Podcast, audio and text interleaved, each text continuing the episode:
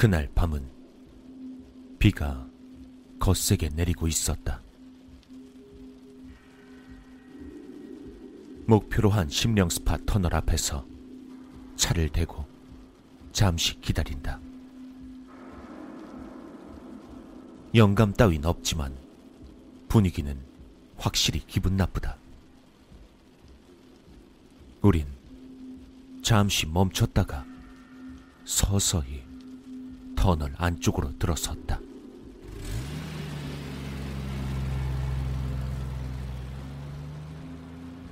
이런 체험은 처음이었기에 두근두근거리는 기묘한 느낌이었다.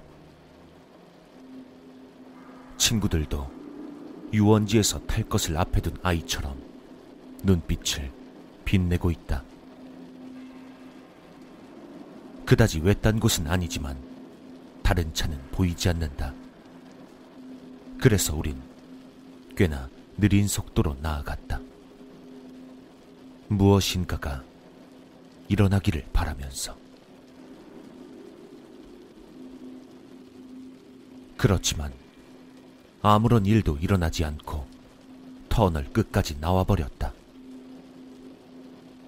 터널 벽을 관찰하던 친구들도 딱히 이상한 것을 보지는 못했다고 한다. 뭐야, 심령 스팟실에서 기대하고 왔구만. 아무 일도 없네. 야, 그럴 게 아니라 우리 한 번만 더 지나가 볼래? 라는 제안이 나오고 모두가 찬성했다. 나는 터널 구석에서 차를 돌렸다. 이번에도 아무 일도 없었다. 우린 몇 번 더 왕복해보기로 했다.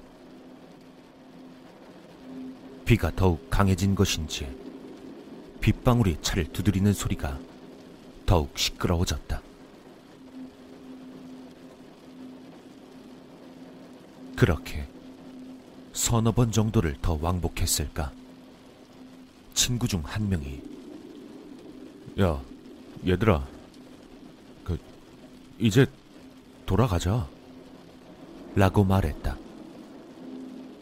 딱히 이상한 일도 없었기에 질려버린 것 같았다.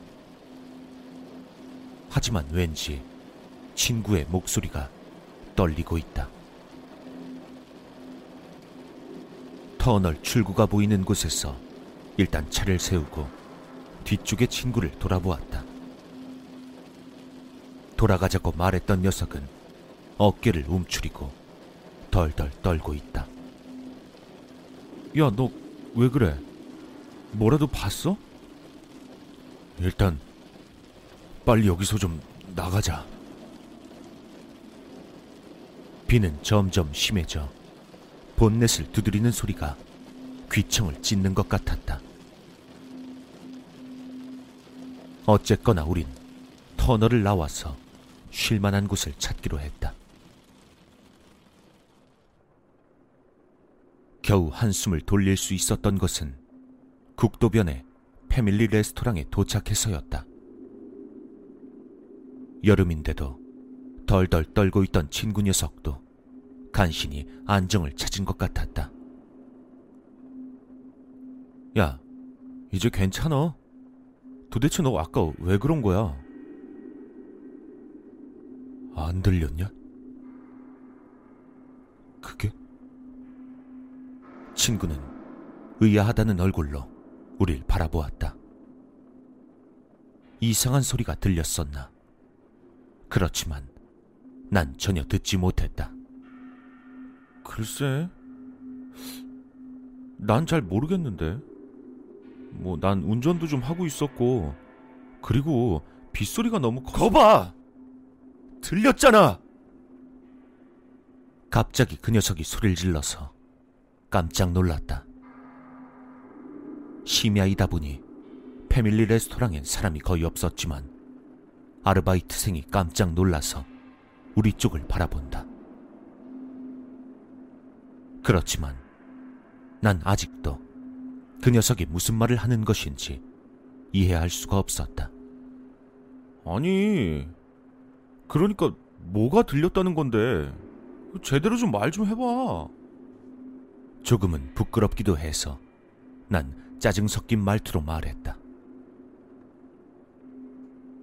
잠시 동안의 무거운 침묵 뒤 친구가 입을 열었다. 비야. 비. 우리 우리 계속 터널 안쪽에 있었잖아.